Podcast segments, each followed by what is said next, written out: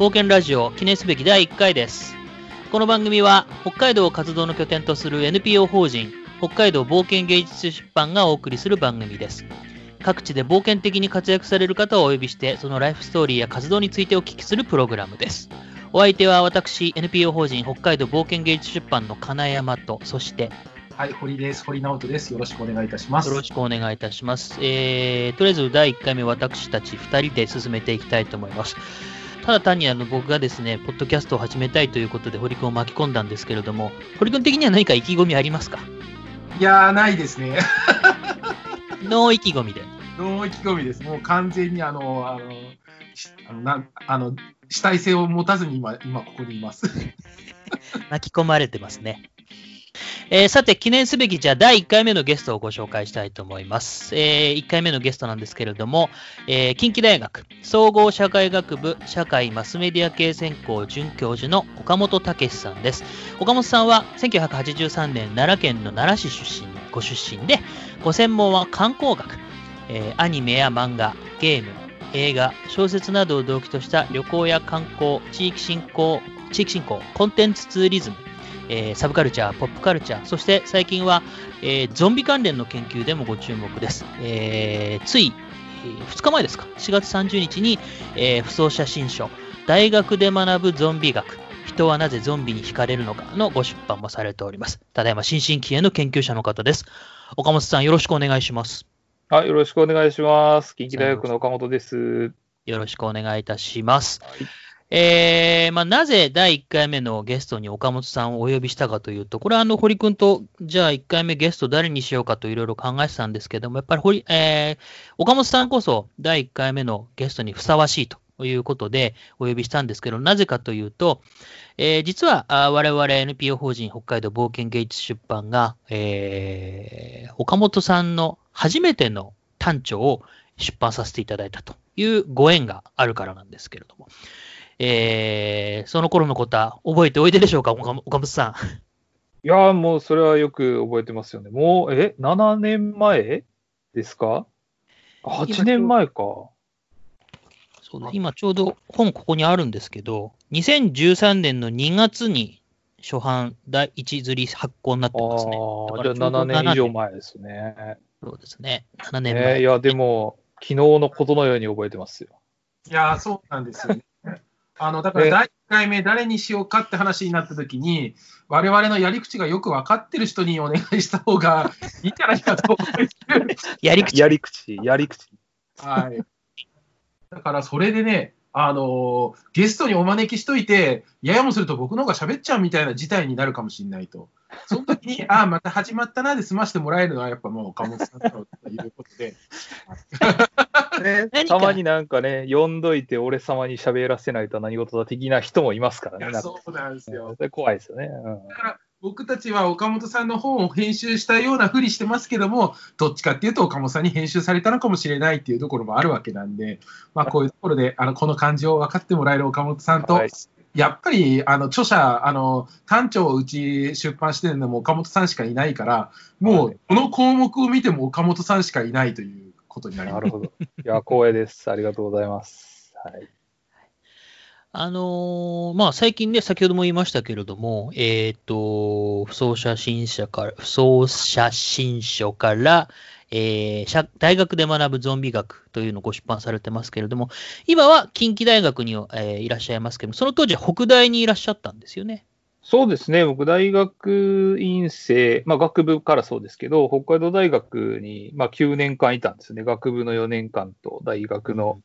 院の、5年間ですね。で、その時の研究を、堀さんがね、面白いって言ってくれて、で、本にしましょうってことですね。はい、最初はね、ちょっと本当なんか怪しい人なんかなって思ったんですよね。いや、だって私まだ何者でもないっていうかね、大学院生ってそんな別に、大学院生からめっちゃ有名になる人も言い張りますけど、別にそうでもなかったですし、いや、そんな人の本とか出すっていう、大丈夫なのかなみたいな。後でなんか何百万とか請求されて。出版詐欺ですね。そうそうそう。いや、でも本当にね、聞いてると、なんていうか、すごいその出版業界をね、非常に、まあ、当時からこう憂いておられるっていうか、なんか本をね、なんかもっと多くの人に読んでもらったり、ね、できたらいいよね、みたいな話が、やっぱすごい勉強になりましたし、共感もしまして、まあ、それでね、一緒に本作ろうかっていう話になりましてね。はい、出会いはですね、渡辺康先生がCGM 都市宣言っていうのをクリプトンの伊藤社長と一緒にやろうっていうのの会議に呼ばれたんですよ。そうそうそうそう、CGM 都市宣言でしたね。ですね。で、それに呼ばれた時に岡本さんが来てたと。で、俺ツイッターやってて、ツイッターアカウントは知ってたんですよ、岡本さんのこと。旅行業界の人が、まだ当時そんななんかが大学生かなんかだったと思うんですけど、今観光で面白いやつらはこいつらだみたいなこと言って、僕と岡本さんともう一人のツイッターアカウントを上げて、今この観光が面白いみたいな。はいはいはい、そうそうそうでしたよね。僕は裏観光で、橋本さんはアニメの聖地巡礼で、もう一人なんか誰かいて、うん、今観光はこれだろみたいなツイッター、いきなりそれで、だからリプライに岡本さんと同梱されてたから、こんな人いるんだって分かった。うんうん、そうですよね。まあそんな出会いですよ。はいはい、そうですよね。それでその初音ミクでね、有名なそのクリプトンフューチャーメディアさんに集まろうっていうことで、僕スーツ着てたんですよね、一人だけね。そうそうそう。一人だけ。そうそう、学生なんで、なんかあんまりそういうことがよく分かってなくて、会社に行くったらスーツなんじゃねえかと思ってそしたら誰一人スーツで着てなくてっていうねそんな感じでしたよね。本を作ろうっていう話になったのは、とざる堀君から持ちかけた話なんですか？そうですそうです。で、その会議の時に岡本さんの話聞いてて、なんかすごい面白いなと思って、確か会議の後になんかちょっと昼ご飯でも一緒に行きませんかみたいな感じで行って話したんですよ。で、まだその時には本作りましょうって言ってないけども、なんか岡本さんの本みたいを作れたら面白いですねみたいなぐらいだったと思うんですよ、最初のぐらいの時は。でもまあ、そうですね、最初はほんまだから、なんか俺たちは一体何のために集められたんだみたいな感じのこうなんかテンションで、で、なんかこうとりあえず会合は終わったけど、まあ、ちょっとなんか相談しますかみたいな話で、確かなんかね、お食事してですよね。で、まあ、そっからちょこちょこお会いするようになって、で、なんか大通公園で講演したんですよね、みんなで。そうです、CGM 都市宣言のベータ版っていうことで、大通公園の6丁目のなんかこう、はいはいはい、舞台みたいな舞台がね、そうそうやったんですよね、シンポジウム、はいね、やってすごかったですよ。客席っていうか、お客さんと舞台の間を自転車が通るっていう、なんかすごいシンポジウムでしたけどね。なんかやっぱりその話してるうちに、いや、なんかこれはやりたいなっていう気持ちになったのは、まあ、もう企画の始めとしてアニメの聖地巡礼っていうのを学問として研究してるっていう角度がもうすでに面白かったんで、だって俺は大学行ってないんで、その大学の研究ってなんか難しそうなね話をね、なんかこう、なんか腕組みながらやってんのかなぐらいだったんですけど、そんなポップな研究テーマあんのかと思ったわけですよね。はいはいはいはい、はい、そうですね。まあ、実際はね、結構大学の方でも僕はこういう研究をするっていうふうにいろいろ発表すると、まあ、大学とか学会とかで割ときついこと言われたんですけどね。おほうほうほうほうほう。やっぱりすごい面白かったのは、だから当時2000、研究始めたのは2008年とかなんですよね。で、2008年、9年とかって、まあ、ずっと続けてたんですけど、なんかね、その頃は、やっぱりアニメの舞台に行くっていうのは、観光じゃないって言われたんですよね。ほう。その学会とかで。ほうほうほう。うん、それは観光じゃないんじゃないかみたいなような指摘をする方もいらっしゃって、で、まあ、なんか端的に言うと、日帰り観光で、宿泊もしてないし、あんまりまあ、そういう観光産業にお金を落としてないんじゃないかみたいなような、まあ、ご意図の発言だったんですけど、ちょっとびっくりしたんですよね、僕はね。あ、観光じゃねえんだ、みたいな。思って、なかなかびっくりしましたし、まあ、僕の行く末を案じてくださる優しい方とかはですね、なんかそういう研究をしていると大学の先生になれないんだぞみたいなことを言ってくださる方もね、いらっしゃったりしましたけど、おかげさまで慣れたんでよかったですけどね。だから当時はやっぱり割とこう驚かれることだったっていうか、ね、今やもうメジャーになって、君の名はとかのね、聖地巡礼って言ったら多くの人がご存知なんですけど、当時は本当になんかよくわかんないアニメファンの人たちがやってる不思議な行動みたいな捉えられ方をしちゃってましたね、一般的には。山村先生と一緒に研究されてたじゃないですか。はいはいはい。それってやっぱり良かったんですね、多分なんか大学院生だけで研究してるよりも、指導教員と一緒に。そうです、そうです。うん。いや、そうです、おっしゃる通りで、指導教員の北海道大学の、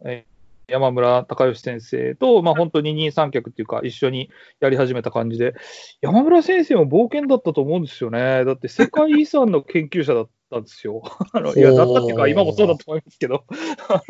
中国の麗江っていう都市の文化がどう観光で変わっていくかみたいなことをやってた人だったんですよね。でもその、文化資源っていう考え方でいくと、その中国の先住民族の文化も、アニメも連続的に扱えるんじゃないかっていうふうにおっしゃって、一緒にやってたんですけど、そういうのは大きかったですね。だからなんか単にこう、なんかオタクが研究してますみたいなとかじゃなくて、なんていうか公共性に開かれてるっていうんですかね。なんか多くの人に知ってもらうべき内容なんだよっていうことを、山村先生は相当説明してくださってたと思うので、それはありがたかったです、本当にね。はい、山村先生の中では、同じようにその世界遺産の、文化と、そこに住む、一種の、なんていうの、属性を持った人たちっていうのが、なんかこう、テーマは違っても同じような景色として見えたんだろうなっていうのが、またそこ面白い。そうなんですよね、やっぱそれは僕は学びましたよね。なんていうか、そのアニメの聖地巡礼っていう、一つの事例なんですけど、それだけを、なんていうか、それだけを考えるんじゃなくて、そこから得られるものって他にも応用できるよねとか、なんかそういう思考法が大事なんだなっていうことは、やっぱ非常に学びましたね。となると、その構造、要するに抽象化して、構造を見つけて、違うどこに転用するっていうのは、岡本さんがアニメの聖地巡礼とゾンビに似たような構造があったりとかするのも、そういう、観点もあるってことなんですかね。そうです、そうです、そうです。はい。面白いですよね。はい、そうですね。だからその聖地巡礼からとか観光研究から、なんか急にゾンビとかやりだして、その時もね、あいつはどうしたんだみたいな話をいろいろ聞きましたけど、いや、でも面白いもんなんですけどね、なんか意外とその根本を掘っていくと、後で気づくんですけど、大体なんか根本を掘っていくと、実はなんか自分の感性ってつながってるっていうか、似てるんですよね。いや、僕それは逆に堀さんにやっぱりすごく聞きたいですけど、いやだってね、出版社始めて、でその後市議会議員になってるわけじゃないですか。はい、なりました。で、市長選に出るわけじゃないですか。なんか、それだって、分からん人から見たら、どうしたんっていうことだと思うんですよね。どうしたやっぱりなんていうんだろう、ある意味その本作る時も、うち NPO 法人で始めたのもそうなんですけれども、なんていうんだろう、良い社会を作ろうとしてたんですよ、端的に言うと。で、それで、その良い社会を作ろうとしたときに、大抵の人は、良い社会を誰か作ってくれませんかっていうか、良い社会作らないなんてけしからんじゃないかっていう、どっちかなんだけど、いや、そうじゃなくて、じゃあちょっとなんか自分のできることから、DIY って言ってるんですけど、闇の本がなければ自分で本作るし、住みたい街がないんだったら自分たちで街づくりするし、その過程で、行政、政治なりに、欲しいもの、投票したい人がいないんだったら、自分で選挙するっていう、至って普通っていうか、本作り始めたのと、本当に動機は一緒なんで、だからなんかこう、いや、つながってるんだよなっていうのが、だから岡本さんがアニメ、聖地巡礼からゾンビに行った時も、僕はおそらくつながってると思ったし、ただ単純に僕は血を見ることができないから、ゾンビの開催にはまれた。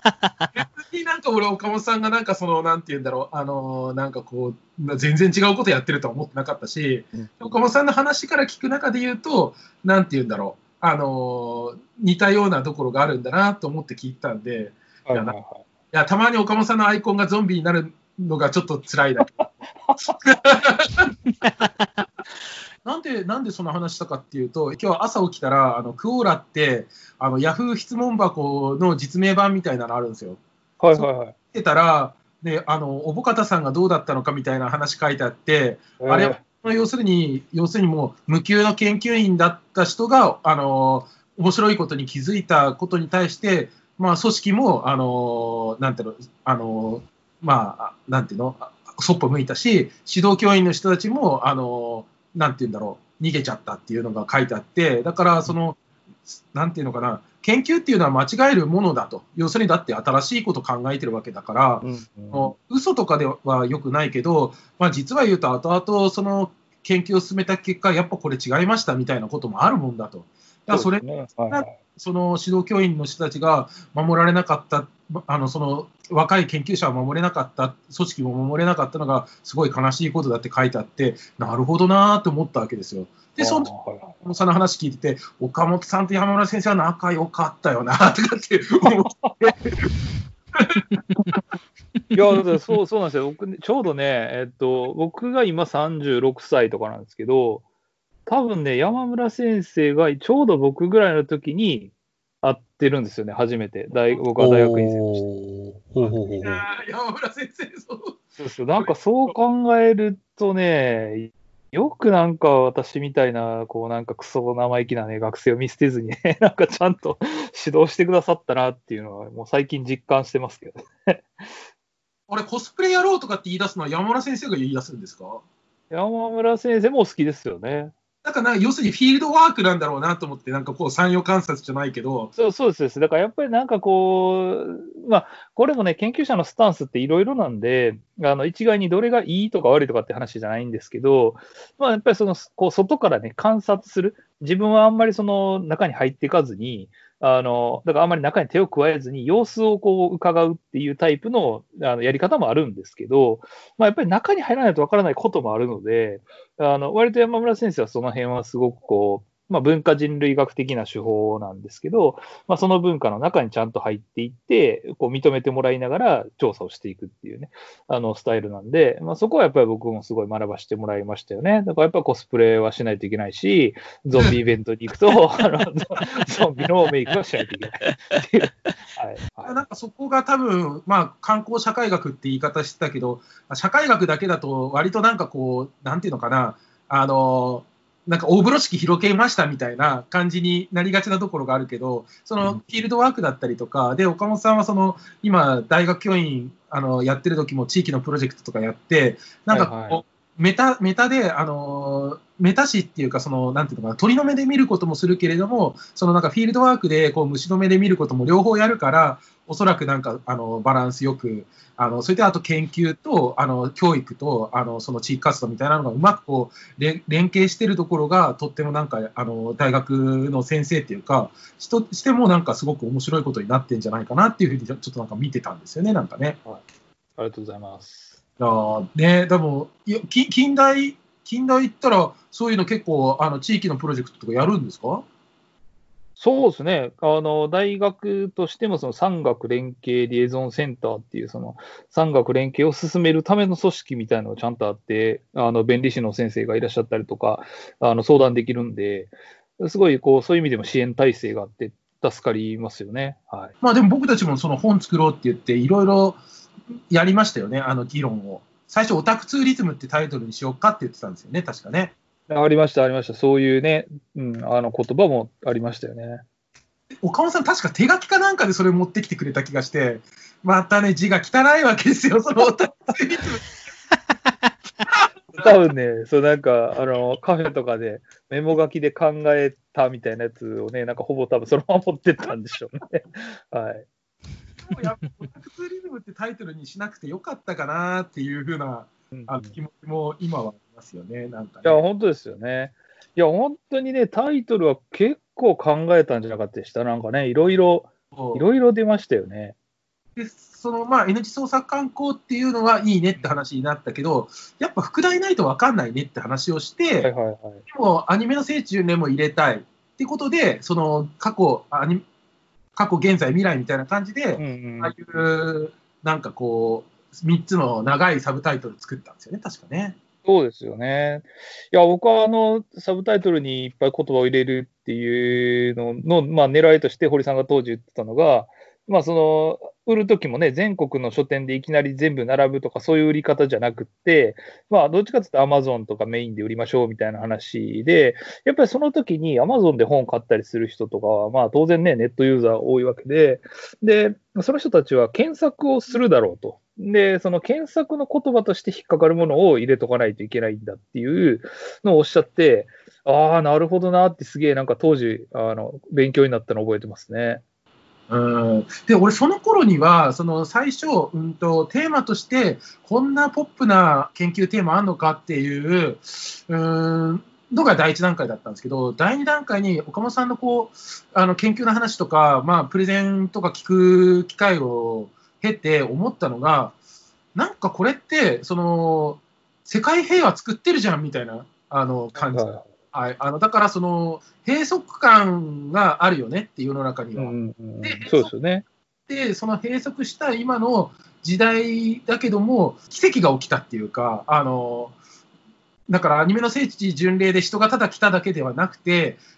その地域のおじちゃんっていう、まあ、杓子定規に言えば頑固そうな人たちと、なんていうんですか、ファンの方っていう、これももう完全に固定概念ですけど、どっちかというとコミュニケーションが取るのが苦手そうな人たちの、まあ、イメージがあるわけで、その人たちが鷲宮町のあそこで会った時にめちゃめちゃ仲良くなってるみたいな話聞いた時に、なんていう素敵な、だからそのただポップなだけじゃなくて、だから僕がさっき言った良い社会作ってるじゃんって思ったわけですよ。そう考えたときに、俺はだからちょっとポップな研究だな、面白いな、売れるなじゃなくて、まあ、それもあったけど、だんだんどっちかっていうと、この本を出すのが僕の使命だっていうふうに思うようになってきました、その頃に。ああ、なるほどね。いや、それでね、まあ、なんかこんなこと言ってあるかもしれないですけど、売れたんですよね、またね。売れちゃった。ね、いや、ちょっとびっくりするぐらい売れて。いや、本当でもね、なんかその本自身もある種こう、まあ、奇跡というか、びっくりですよね。そうなんかネット、Amazon とかで売ってるのと、まあ、北海道のね、北海道内の書店さんには割と置いてもらったりとかね、してましたけど、でもすごい普通の学術書とかと桁違いに売れてるわけですよ。うん、で、やっぱそうすると、そっからまた話が僕にも来たりするんですよね。だから NG 創作刊行読みましたよと。で、いや、実はそのゾンビ研究の本が出たのも、NG 創作刊行のおかげですからね、最初ね。はい、2017年ですね、ゾンビ学っていう、まあ、結構分厚めの本を人文書院っていうところから出したんですけど、はい、それのきっかけは NG 創作刊行の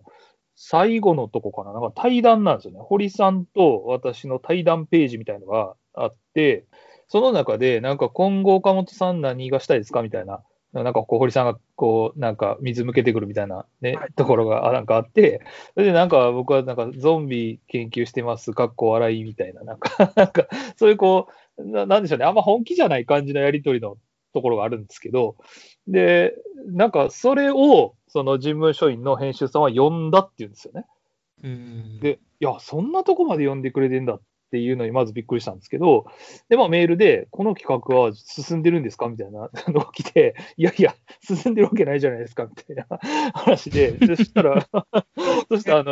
ね、うちから出しませんかみたいな話になって、それでそのゾンビ学っていうのが、本が出たんですよ。いや、だからね、結構対談でもね、面白いなと思って、岡本さんが最後に言ってるのは、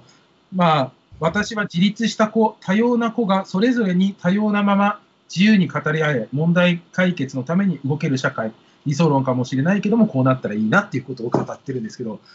ずっともう続いてるじゃないですか、もうなんか、揺るぎないですよね、そこのところは。いや、なんかそのなんか、なんて言うんだろう、いやー、こんなゾンビ研究にしたら面白いかもなって言った後に、こんな、なんていうの、普遍的なフレーズが出てくるっていうのが、いいなと思うわけですよね。そうは言っても本作りましょうって言ったときに、結構作るのは大変だったなっていうか、博士論文元にしてるけど、バンバン切っちゃったわけですよね、だってね。それをそうですよね、うん、とにかく、ね、ページを少なくして手に取ってもらいたい、ね、値段にしようっていうのが一つ、ね、ありましたもんね。だから自分が書いたものを削るっていうのはこれ結構難しいですよね。あ、はいはい、いや、そうなんです、そうなんです、そうなんですよね。やっぱり一応こう必要だと思うから書いてるので、全ての文章がね、じゃあ削れって言われた時に、まあ、かなり悩みましたし、これ以上無理ですみたいなことを何回か言った気もするんですけど、まあ、でもね、やっぱりそれはすごい訓練になったです、僕としてはね。まあ、おそらく新聞記者の方とかってそういう訓練をするんだと思うんですよね。めちゃくちゃ短く、まあ、ちょっと削りすぎだろうって思うぐらい削ったりね、される時もあるんですけど、でもやっぱり紙面に収めなきゃいけないっていうところで、だから意外と無駄なこと書いてるっていうことも、まあ、自分で気づいたりもしたんで、はい、勉強にはなりましたけど、やってる時はほんましんどかったですね。僕はなんかいや、だから108ページぐらいにすれば目標としてた、倍化になるだろうっていうのがあったんで、まあ、僕が最初の本作った時もそうなんですけど、倍化を最初に決めてるんですよ。だから、はい、売る値段ですね。はい、そうですね。だから1000円にするためにはどういう体裁の本になるだろうって言って、ああやって3つに切られてたんですけど、今回は北海道裏観光ガイドですね。北海道裏観光ガイド。で、800円にするって今回決めたから、だからおそらく、まあ、いろいろ印刷の見積もり取った結果、108ページっていうのが決まったと。だから、それを変えるつもりはないから、それに合わせて台割りを作っていって、で、編集側としては、岡本さんの人柄を出すことが大事だっていう僕の判断があったんで、削らしといてね、謎の対談とか謎のコラムとかね、入ってってる。どんどんね、本文スペースは圧迫されていく。だから、岡本さんに催促するわけですよ。で、字数が余った時も、俺の方で基本的に内容はいじってないんですよね。だから、原稿をはみ出したらピンク色にして2行削ってほしいとか、あとどうしても気になる言葉とかは、この言葉は本当にこの言葉でいいだろうかって、こっちで直さないで、なんて言うんだろう、ピンク色にして岡本さんに返すわけですよ。最高をお願いするわけです。はいはいはい、だから、まあ、いろんな編集者いると思うんですけど、僕はこの本作るのにあたって、一切本文は関与してない。本当は編集者が削ったりすればいいのかもしれないけど、俺はそれはやりたくなかったっていうか、岡本さんの作品でもあるから、僕は商品としてのクオリティを考えているけど、作品としてのクオリティも両立しないとならないって考えたときは、僕はその内容は自分の方で変えたくなかったんで、岡本さんには大変なんだろうけど、ね、2、3回、あれ、まだ1行多いですとか言ってね、戻ってね、削らせるっていうね。そうそうそうそう。いや、でもね、やっぱそれは本当にね、トレーニングになりましたよ。うん。例えばその冒頭に紹介していただいた、この間出た、大学で学ぶゾンビ学ですけど、あれも一応、完成が304ページになってるんですよね。で、やっぱりそれもやっぱり分量決まってるわけです。当たり前ですけどね。で、やっぱ本って僕はその自分でね出してみるまであんまりその仕組みも知らなかったですけど、まあ内容もちろんね大事なんですけど、買う人は内容を読んでるわけですけど、やっぱりすごく作るっていう意味ではその工業製品的なね部分もあるじゃないですか。やっぱりこのページでこの部数だからこの値段なんだとかいうのが決まって、でやっぱりその中でどんだけ自分の言いたいことをちゃんと言うのかっていうね、なんかやっぱそれ大事なんだなっていうのは、やっぱりね、NG 創作観光であんだけね、添削、赤ペン先生何回往復したっていうね、やっぱりそれがあったから、今割と平気でできてるんやろうなって思いますよね。はい、添削っていうかね、答えは出してこないからね。そうです。うん、余ってますよって言われて。弱い中で、その弱い編集の一方で、岡本さんがつけてくれたタイトルのサブタイトルだとか、一章ごとに要約を見開きのとこ、あ、そうですよね、そうね、見開きのね、あれは全部俺が書いてるんですよ、逆に。そうなんですよね、そう、見開きのところはね、書いていただいて、で、確認で僕がみたいな感じなんですけどね。まあ、でも今までの話も全部ちゃんと堀さんはその最中にも僕に言ってくれてたんで、なんかそこまでなんていうんですか、拷問みたいな、なんか何させられてるのか分からへんみたいなね、なんかそうい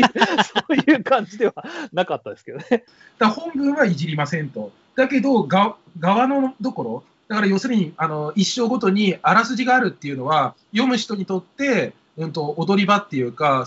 になるから。だからいろんな、 なんか補助線を引いてるんですよね、僕はね、この本の中で。だから見開きで終わるようにとか、まあ、いろいろあった中で、なんていうんだろう、ある意味すごく内容にはタッチしないけど、その本としては岡本さんの著書にすごく侵食してるっていう謎の入れ子構造が発生してるわけなんですよね。でこうコラム入れたいだとかね、みんなの応援コメント入れたいだとか、まあ、意図はちゃんと一個一個言ってたと思うんですけれども、でその中で俺が一番岡本さんを悩ませたのは最後の後書きのサインをこれじゃ嫌だって5回。だ俺、内容について嫌だって言ったの、それぐらいで、そうそう、手書きのサインね。ないけど、はい、そうそうそう。これ、さすがに岡本さん、何の意味あるんですかみたいな感じになってましたよ。そうそうそうそう。いや、なんかだって、そのリテイクの理由とかが、なんか綺麗すぎてダメみたいな。なんか普通に書いてんのになんでダメなんですかみたいな。もっと汚くしてくださいみたいな。なんかそんなリテイクあるみたいな。ですよね、でも多分ね、さっきおっしゃったそのなんかメモはこうなんか汚くてこうちょっとなんか人間っぽいんだぜみたいなでところを多分出してくださりたかったんですよね。対して聞きもしないでなんかオタクを食い物にしてみたいなリアクションが取られがちだし、アニメの聖地巡礼自体の地域側もそうやって叩かれることも多いから、いやそうじゃないんだよっていうなんかすごいいいやつじゃんっていうのがあると、あとみんなに応援されてるっていうのを。ね、クリプトの伊藤社長からもコメントもらって、はいはいはい、伊藤社長だってこう言ってくれるのに君だって攻撃するつもりじゃないよねみたいななんとかその、守ってほしいわけですよいろんなものから。はいはいはい。なるほどなるほど。さすがにちょっとね、内容に口出さなかったくせにいきなりサインにばっかり口出してちょっとね異常でしたね。ただリテイクが多かったですよね。5、6回書いたんじゃないですか。サインだけで。こんなに内容に口出さなかったくせに、後書きは俺が書き直してるんですよ。そうでしたっけ。そうでしたっけ。当時私は1階の大学生、本が売れる保証はどこにもないと。で、私たちの挑戦が始まった。ようやく一区切りですね。今度あったら飲みに行きましょうって書いてるんですけど、岡本さん飲めないんですよ。そうですね。あんまダメだ。ちょっとだけ、ちょっとぐらいですね。あれですだから、でも分かりやすい、なんかこう、表現をしようとして、俺が本文の内容は編集しないくせに、著者のプライベートな後書きをガンガンこう変えるっていう、こう。確かに確かに、それは僕は多分書かないですもんね。うん、そうそうそう。まあでもね、そこでなんかお食事に行きましょうとか書いてるのって、なんかなんかちょっと気持ち悪いですよね。これはこう男同士のコミュニケーションとしてこうだなっていう、なんかね。で、この鷲宮で発明でを済ませ、北海道へ向かう飛行機にて、機内にてってかね、嘘ばっかり書いてる。あ、これ嘘なのこれ。機内にてってないかもしれないけど、まあ。ね、嘘ではないですね。嘘ではないんだけど、嘘ではないけど、本当にその文章を書いた直後がそうだったかっていうと、そうじゃないかもしれない。っていうね、なんかそういう分かりやすくするどこは分かりやすくしたかったっていうことですね。だからだからある意味分かりやすくていいところはどんどん分かりやすくすることによって、本当に難しく考えてもらわないとならない、難しいところ、よく分からないところ、分かりやすくできないところを狭くして維持したかったっていう感じですかね。うん、っていうのをやっていってるうちに岡本さんから来るメールの件名が長くなってくると。そうそうそうそう、どんどんね、もう今のラノベみたいなね。どんどん長くなる。でそれで当時編集一緒にやった佐藤まなみっているんですけど、はいはい、でまあ基本的に佐藤まなみにこうオペレーションやってもらってたんですよ。原稿を流し込んだりとか。はいはいはい。岡本さんのメールを転送するんですね。つったら。はい。したら、佐藤まなみから、いや、なんか、件名が長くなってきて、病的になってるけど大丈夫か病的に。なんか件名で全て全部伝えようとする、そのホスピタリティが痛いとか言ってる。そうですね。いやだからなんかおかんメールとかでたまにありますので、全部懸命に書いてあるみたいな、ね、間違ってこうなんか本文からででもね、岡本さんはその懸命見ただけでも伝えようっていう岡本さんのその気遣いだと思うんですけど、もうなんかこう胸が苦しいわけですよ、その気遣い。いや多分ね、ちょっといっぱいいっぱいやったと思うんですよ。で、だからタイミング的には僕多分大学の教員になったばっかりですよね。2012年ってなったばっかりなんで、まあ、それでなんか環境の変化もあったしみたいなところでね、多分その辺の病んでる感じが出たんでしょうね。で、それで、なんか飲んでる時にね、どこだったか忘れたんだけど、岡本さんにちょっと弱音入ってたんですよ。やっぱり岡本さん2点分にして、1200円にしよっかな、してもいいかな、みたいな、なんか弱音を吐いていて、でも800円にするためには3000円すらないとなんないと。でも、売れ残っちゃったらどうしようかなって、なんかちょっとひよっちゃって、その時に岡本さんがそれを俺は言った時に、岡本さんは僕のこと全然責めなかったんだけど、うん、だからそれが答えたっていうか、やっぱりこれは俺の仕事だから、覚悟決めて、やっぱ3000分にして800円にするのが俺の仕事だと思って、でもまあ、その時に、なんだろう、岡本さんがね、俺のことを嘘つきとかって責めなかったから、俺はああいう決断が逆にできたっていうか、辛い思いをしてるのはお互いあって、俺がする辛い思いはここしかないだろう。もう覚悟決めて、印刷を発注するんだと。はい、あれができたから売れたっていうのもあったなと思ってて、俺があそこでひよったまま、印刷代が10万円違うとかそこら辺の話で、1200円にしたら、もしかしたら、にすりいってなかったかもなと思うと、いいものを書くっていう信頼だけじゃなくて、人間的な信頼もあったなと思うんですよ、僕はね。なんか僕もなんかそこはなんかまあ鍛えられたっていうか、本当になんて言うんだろう、成功体験になったんですよ。いやだからやるかやらないかって迷った時は、覚悟を決めてやるんだと。その結果いいこと、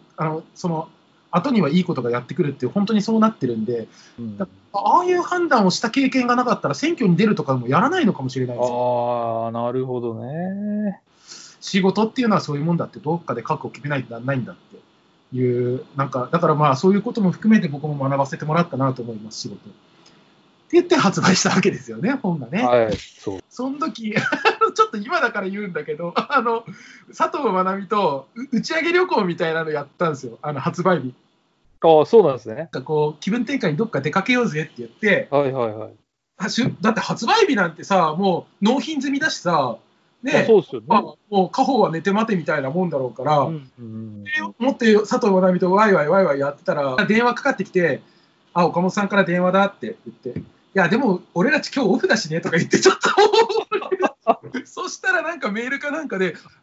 ヤフーニュースに出てますって話になったんだ。ああ、そっかそっか、はいはい。ヤフーニュースになって、そしたらヤフーニュースになってるから、順位がめちゃめちゃ上がってるって話だったんですよね。Amazon でえらいことになってて、128位とかになったんですよね。で、そういう状況だから、発信してほしいみたいな要件だったんですよ。それで、この重大さに俺たちは気づいて、どっか電話取れよって。そうだよね、電話普段かけない人が電話してくるってことは相当な理由があるはずなんだけど、いやでも今日オフだもんねとか言って、いやいや、やっぱそこまでがね、そこまでがやっぱすごいこう激務だったと思う。やられてましたよ。てか俺はいいんだけど、佐藤まなみが非常にやられてて、なんかもうね、もう無理みたいな感じになって、夜、いや、そう言うなっていう風になだめたりとかしてる時もあって、そういうのもあって、なんかこう、休日宣言だったんですけど、いや、さすがにこれはやばいって言って、いや、だから電話取らなかったっていう話を今日初めて、懺悔しました。北海道裏観光ガイド作った時も、それは新聞だったんですけど、新聞に出た後、ある日、次の日、ファックスで紀ノ国屋書店の人から納品してもらうことができるかっていうのがあって、したっていう人間と、みたいな感じになって、で、その後、どころも取引してもらって、なんか、1ヶ月で全部売れちゃうみたいな感じだったんです。うわー、だってね、紀ノ国屋当時、ちょうどあれじゃないですか、新しく来たばっかみたいな感じじゃないですか。あ、そうなんですよ。そうですよね、綺麗なね。俺はなんかね、まあ、面白い感じになってるけど、まあ、久住さん置いてくれるって言ったから、まあ、久住書店で買えるよって言っとけばいいかなって思ってたのね。で、新聞記者さんからどこで売ってるって書けるのって言ったら、まあ、久住書店と、久住書房と三省堂書店は知り合いの紹介で入れてもらえることになったから、2つ書いたら、いや、紀ノ国屋からファックス来て、紀ノ国屋書店から、いや、俺営業に行こうと思ってたの、後々。あっちからファックス来るなんて信じられなくて、ってなったわけよ。でしょ？で、創作観光も、ね、岡本さんの知り合いの記者さんからね、ヤフーニュースって、でしょ？いや、だから俺、2冊ともってなって、あの時は佐藤まなみとってなったんだけど、俺3冊目の本作った時ってならなかったらちょっとなんか辛いなってなっちゃう。いやなんかね、驚きしかないんだよね。だから、うん、その2つがあるからなかなかこう本作りきれないんだと思うんですけど、なんかね、すごいでもあの時びっくりした。いや、だって、はい、600何位って、ね、日本中に本何冊あると思ってるんですか。いや、ほんとほんと、そうですよね。なかなか落ちないですよね、その順位がね。そう。それでね、Amazon を、手配してくれた、問屋さんに、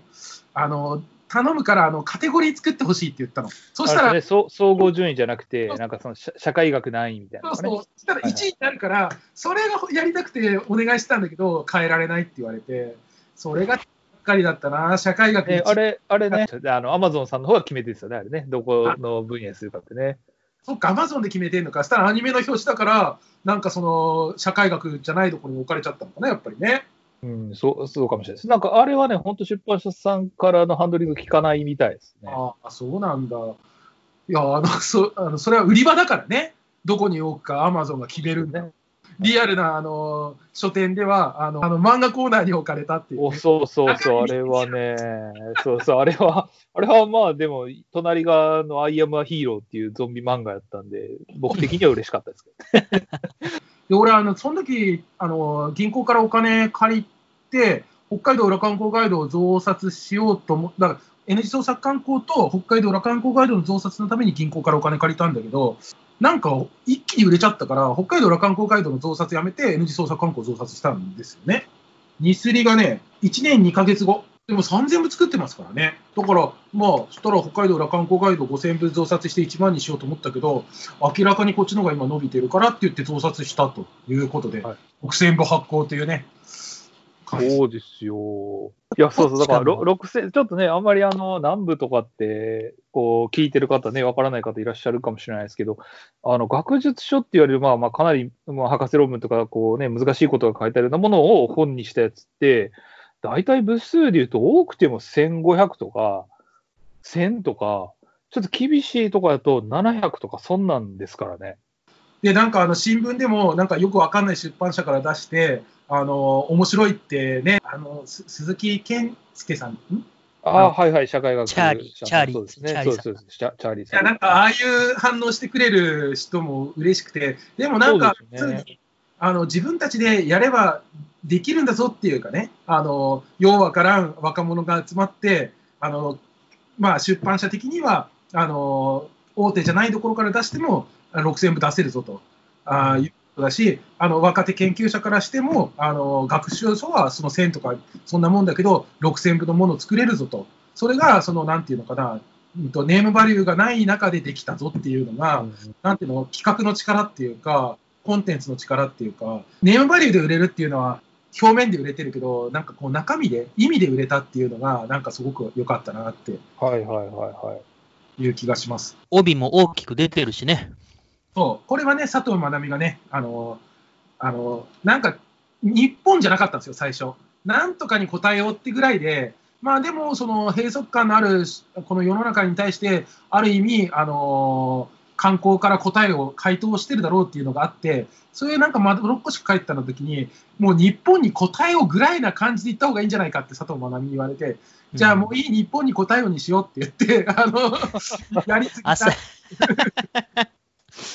いやーだからいろいろあったな。なんかイベントもやったしね。イベントあれだね、Ustreamのアーカイブ残ってるね。うん、そうなんしかも北海道大学学術成果コレクションハスカップの中にこれはちゃんと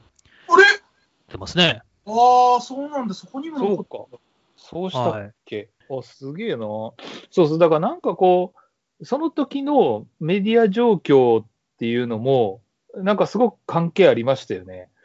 うん、なんかそのユーストリームとかね、なんか出てきて、まあ今で言ったら YouTuber とか VTuber とか似てると思うんですけど、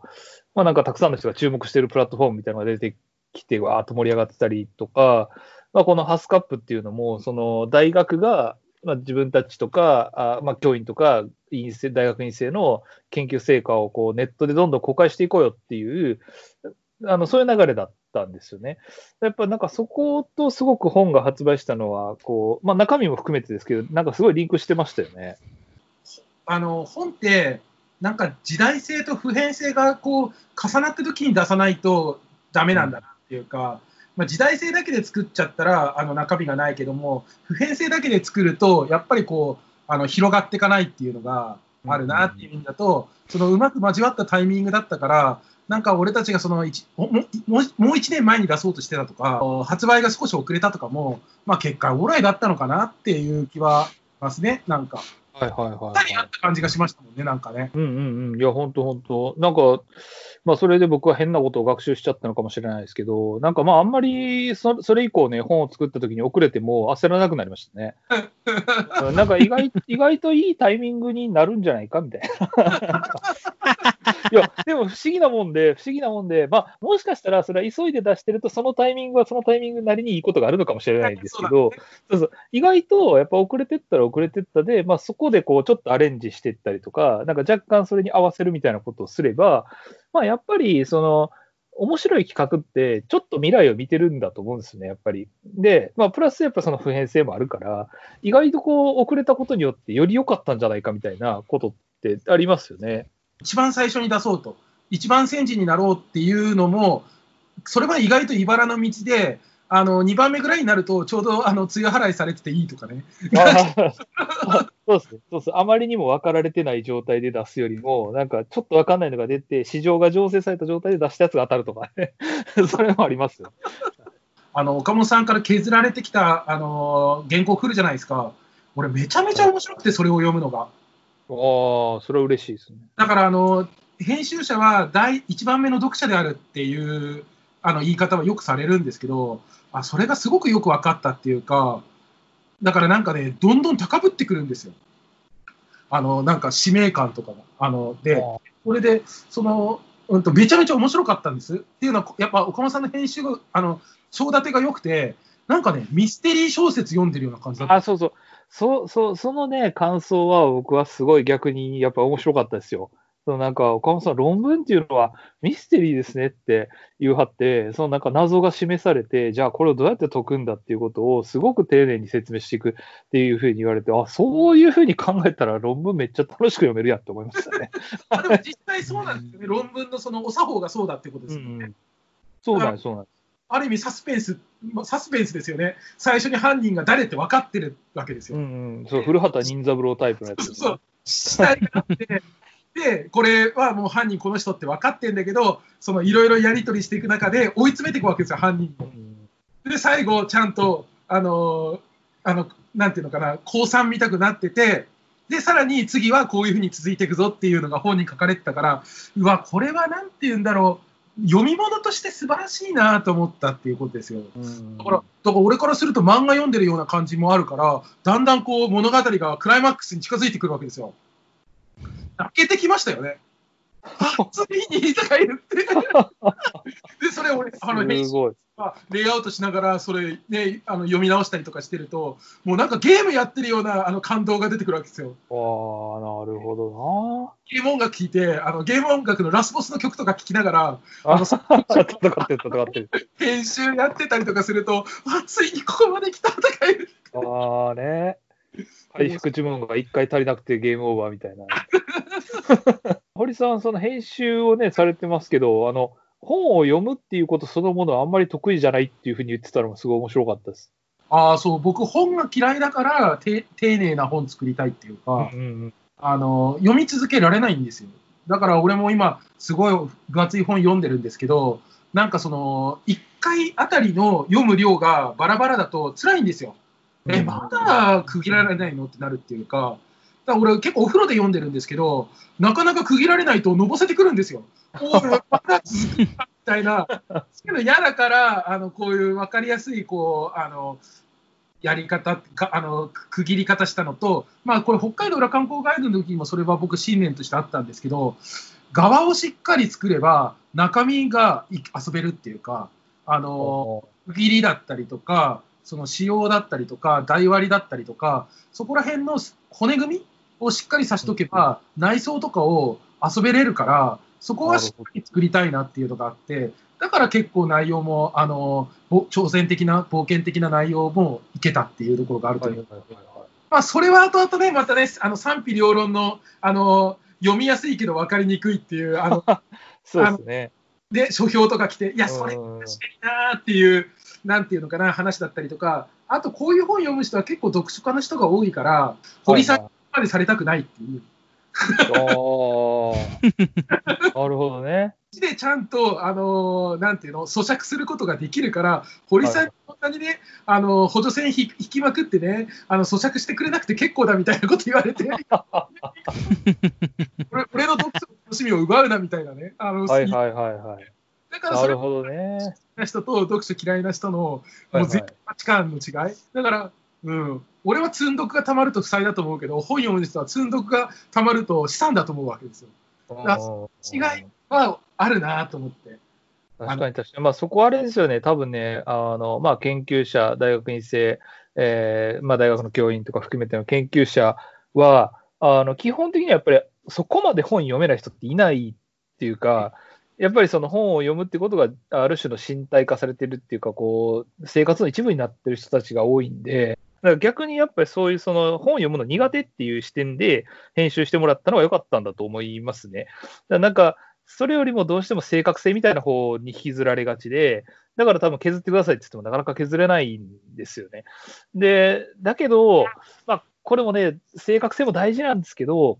そもそもそれのせいで全く届かないっていう状態になるっていうのはやっぱりすごい怖いですよね。うん、その後政治やった時にそれだったんですよ。だからその、うん、正確に言おうとすると長くなるし分かりにくくなるから誰にも届かなくなる。だけど嘘ついたら勘違いさせられてしちゃうんですよ。いやそうですね。それはすっげえ難しいなと思うから。だから今僕は自分で自分のこと編集できないから悩むけど、ある意味僕は学問のこと知らないからなんかこう素人で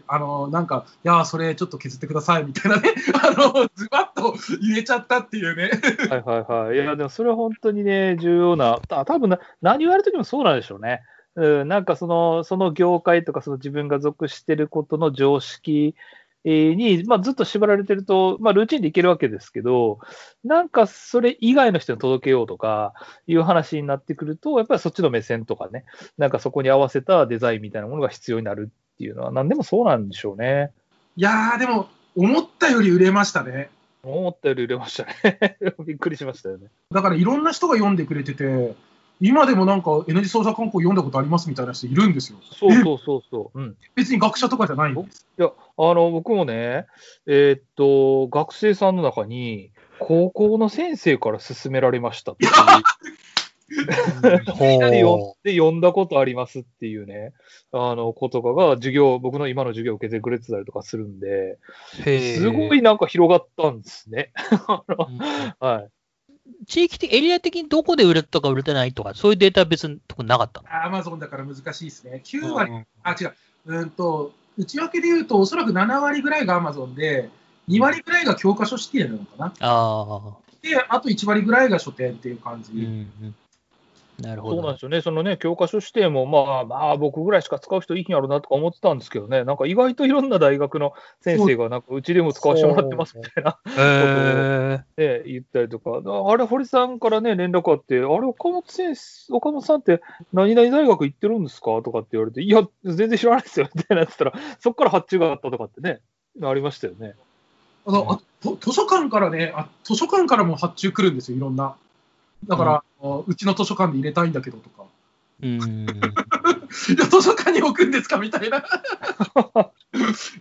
公共図書館ですよ、大学図書館じゃなくて、その司書の人が限りある予算の中でこれを割こうと思ったっていうのは、もう非常にこうじんわりくる話でしたね、僕はね。本当ですよね。そうそう、だから本当だから、まあそのね、なんていうか、仕掛けが功を奏したんだと思うんですけど、なんかいろんな人に手に取ってもらえましたよね。なんだろう、ちょっと岡本さんとはまたちょっと時間を置いて、俺たちもちょっとなんか立場が変わって、あの時のただの若者ではなくなってきてるから、またなんかちょっともうちょっと大きな仕事をやりたい気もしますね、ちょっと今度ね。そうですよね、そうそうそう、なんかね、そうなんていうんですかね、や、まだね、僕らも年齢そんなめちゃくちゃいってるわけじゃなくて、まだ若い方やと思うんで、あれですけど、なんていうかこう、ある程度、ちょっとこう安定して仕事をするようになってきてるじゃないですか、多分。なんかね、こういうふうにすればこうなるんだろうなみたいなことは、はい、やっぱりその20代の頃よりは法則が見えてきたりとかしてるし、ああこれ以上行くと絶対しんどいとこ行っちゃうよなみたいななんかこれ以上行くと絶対しんどいとこ行ってて、やったらおもろいかもしれんけど、まあちょっと今回やめとこうかなみたいななんかそういうそのこう調整ができるようになっちゃってるじゃないですか、うん、でやっぱなんかそこもう一回超えてみたいですよね。なんかいや、そうなの。だから、はい、あとなんていうの、あの頃のような初期衝動みたいなのもちょっとなくなってきて、いや、そう言うて、だからなんかこう中堅見たくなってきてるんです。うん、で、そうですね、当時の俺らぐらいの若い子がやってることとか見て、ああみたいなね、感じになって、ちょっとなんかダメになってる感じがするっていうかね。いや、そう、よくないですよ。僕らもそう思われてたんでしょうから、多分ね、当時は。まあ、戦う見ないとなんないんだけど、いや、それって思っちゃう。だから反対に売れる本が作れないかったらどうしようっていう感じですよ。初期衝動がないとか、あと置きに行っちゃうとか、このぐらいにしといたらいい。そう、置きに行くね。はい。いやー、だからね、もう一回チャレンジしたいわけですよ。なんかそういうしたいですね。うん、はい。いや、でも本作った後、本が売れたって話もあるんですけど、岡本さんの大学に行って、いろんな生徒さんといろんなこう本以外のなんて言うんだろう、プロジェクトやったりとかして、それも面白かったなと思うんですよね。ああ、そうですよね。奈良クエっていうのやりましたよね。ドット絵でマップ作りましょうみたいなね、取り組みだったんですけど、やっぱその根源の発想としては、観光ガイドブックっていうのは、そのゲームの世界の攻略本っていうのと、まあ、相似系じゃないかと。現実の観光をクリアするための観光ガイドブックだということで、じゃあまあ観光ガイドブックをこうゲームの攻略本みたいな感じでドット絵で書いてみると面白いんじゃないかっていう、ね、なんかそんな話をしてて、で、実はあの時から理想で言うと、今のポケモン GO とかみたいなものを想像してたんですよね。そう。そのなんかプレイヤーが携帯とかスマホ持ってなんか歩いて、でそしたらそのゲーム内のマップが同時に動いて、なんかこう本当にドラクエできるみたいな、いいっすよねとか言ってて、まあ、だから僕らポケモン GO って言った時驚かなかったですもんね。まあなんか今から言ってるとなんかね後出しみたいですけどそう、ああいうのできたらいいよねって言ってて、でもまあ僕らアプリとか作るお金とかもないしなみたいな話で、まあ、紙のマップ作ってたっていうあの時に言ってたのは、もう一つドット絵にした理由としては、やっぱそのガイドブックがもう行く必要ないぐらい情報が書かれていて、なんか本来は行って発見するんだけど、なんかこうやりすぎじゃないかと。だから余白を作って分かりにくくして情報を少なくして行きたくさせて行った時に発見があるみたいな、はいはい、要するになんかこう点線みたいな、線を引こうみたいな感じだったような気がするんですよね。そうですね。だから情報爆発の時代なんで、逆に制限してやろうみたいな、なんかそういう発想もありましたよね。その発想も今の時代で、今のこのオンラインの時代出てるじゃないですか。なんかオンラインでいろんな人と話していて、むしろオンラインの話し合いがすごく触発されるんですよ。それは何でかっていうと、余白なんじゃないかって思ってきてるんですよ、最近。だから、ことするから、すごく、なんていうのかな、クリエイティブな話ができるようになってきてるのかなって。フラットですよね。フラットで余白があるから、なのかなと思うと、あの時言ってたことは、まあ、あの時俺らが言ってもなんかね、また物好きなこと言ってんねって話だけど、時代が本当に強制的に変わっちゃったら、実際やっぱその通りだったってことなんですよ。確かに確かに。いやー、もう本当だから、今はなんていうかもうすごい、激変してますよね。こうやっぱりね、コロナの、まあ、せいでですけど、なんか、まあ、ただなんかこう、まあ、このままね、収まってくれたらいいですけど、なんていうのかな、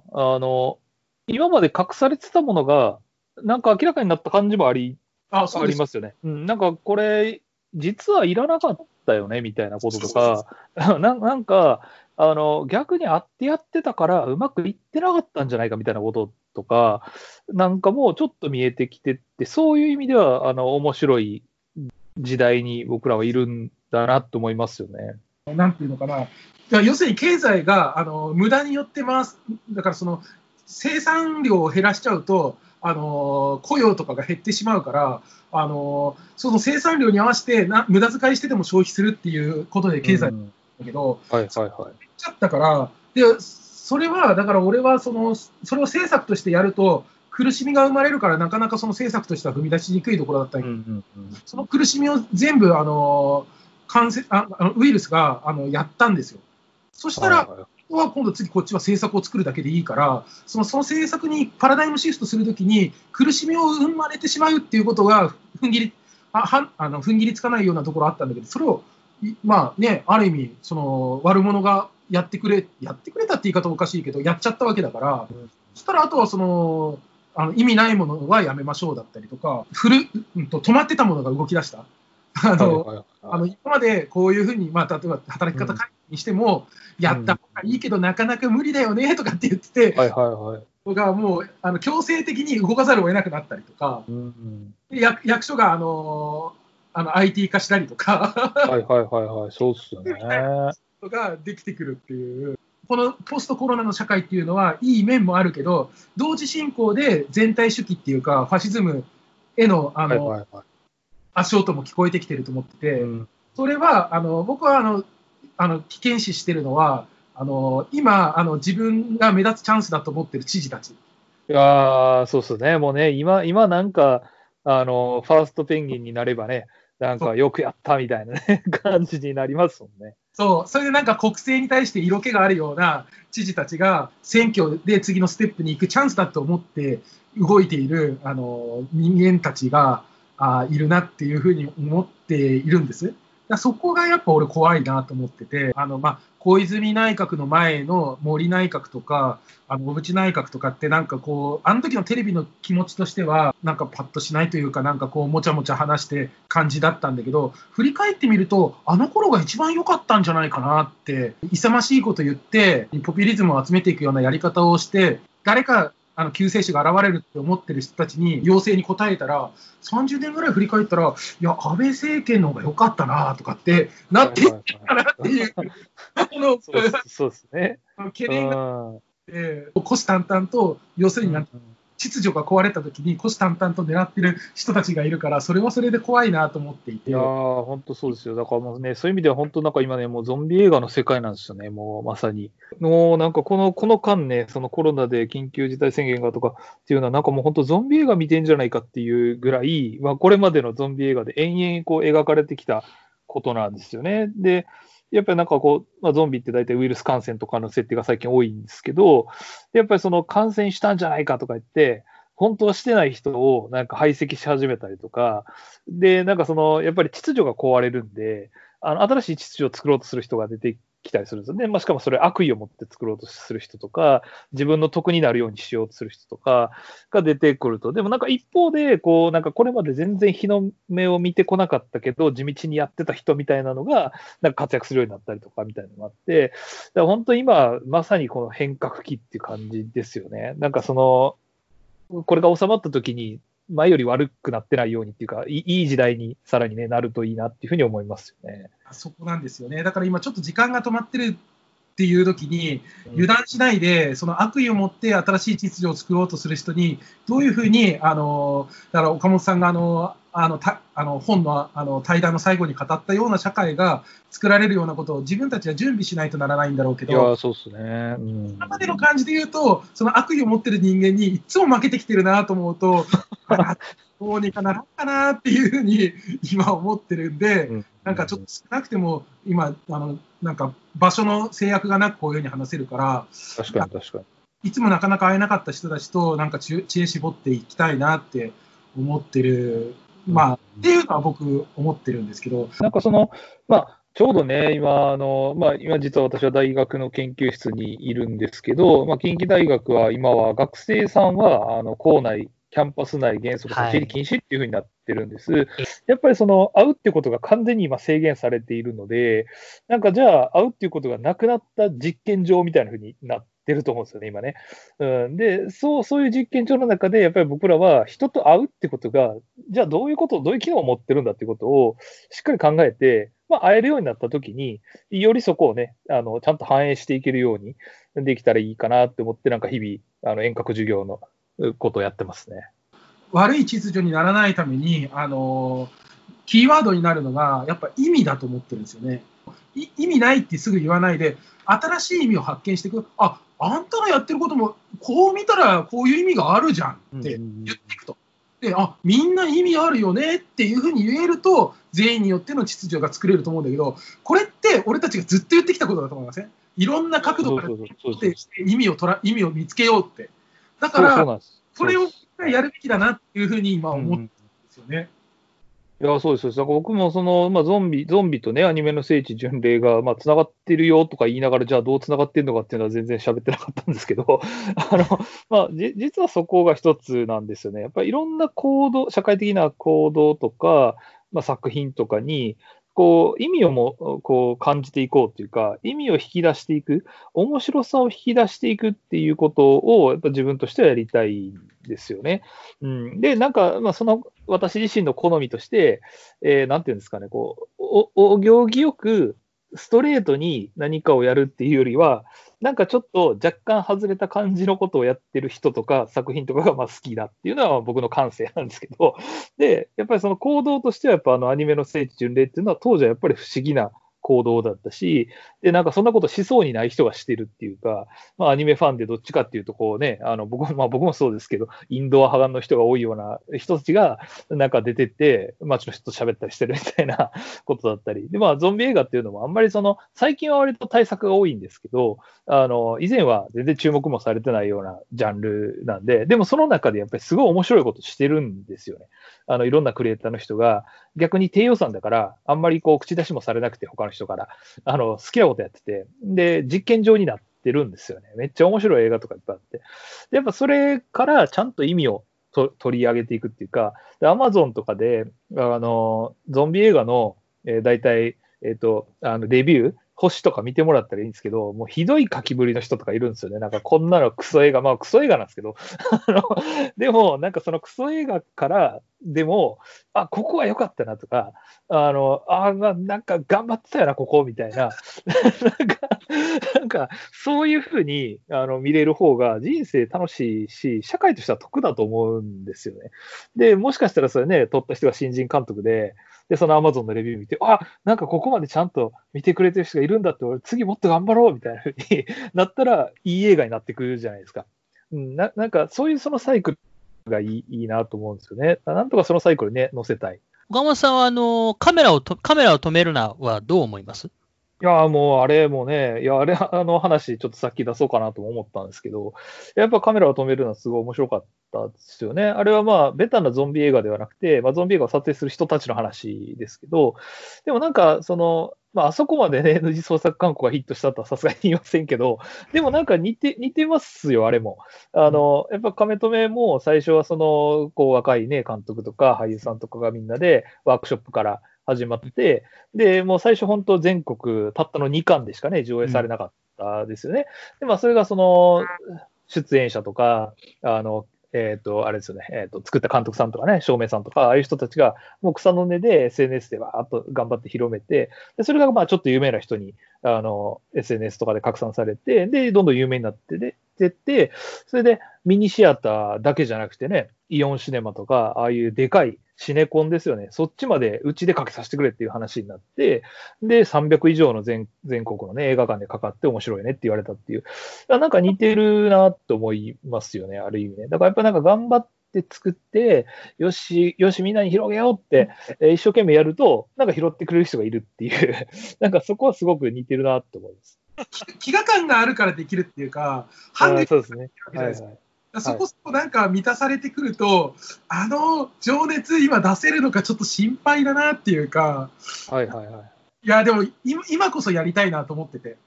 うん、そうですね。いや、でもあれですよ、やっぱり僕も毎回本作って終わった後とかになると、なんか次やれんのかなって思うんですけど、なんかこのテンションを次も出せるんだろうかと、もう終わったんじゃないかみたいなふうに思うんですけど、でもやっぱりやり始めたら面白いんで、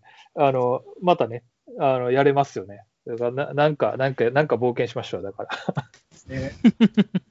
どうしてもね、これって自分自身もそうなんですけど、完璧じゃないとなんか出しちゃいけないなとか、なんかこう出すんだったらいいものって、まあまあそれはいいことなんですけどね、その感覚って僕いいことだと思うんですけど、でもなんかあんまりそれにこだわりすぎると形にならなくて終わるっていうことが結構あって、はいはい、だからなんかこう多少こううまくいかない部分があってもちゃんと形にするってすげえ大事だなっていうのも、やっぱこの N.E. 創作観光以降自分が仕事やっていく上ではすごく大事にしてますね。はい、10年経ってね、もっとこうすればよかったのにって思わなかったら成長してないってことだから、うん、そうですよね。していけばいいし、そのなんていうんだろう、今これからそのますます不確実で先が読めない世の中だって今までも言われてきたけども、よりそうなっていくことを考えると、もうはっきり言って、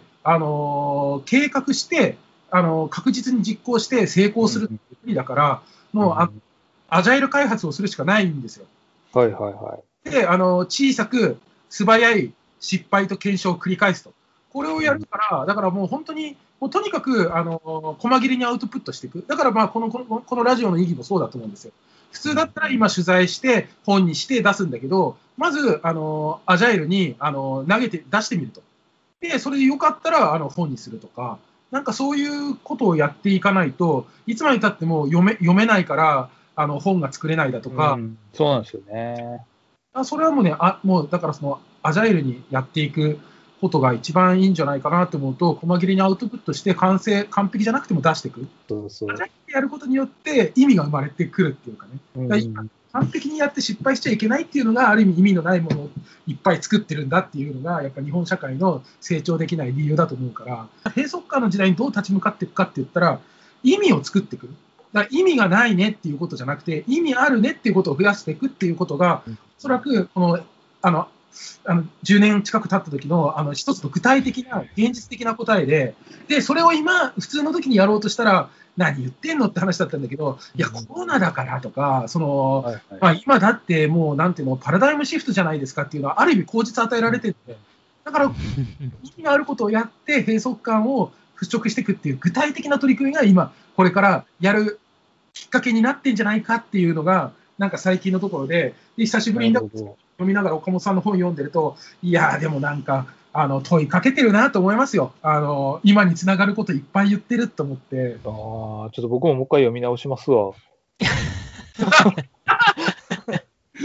いやなんか岡本さんと2人編集者で著者探してくるっていうのもちょっと面白いんじゃないか。あ、それおもろいですね。それはおもろいですね。そういうこともやりたいなって。うんうんうんうん、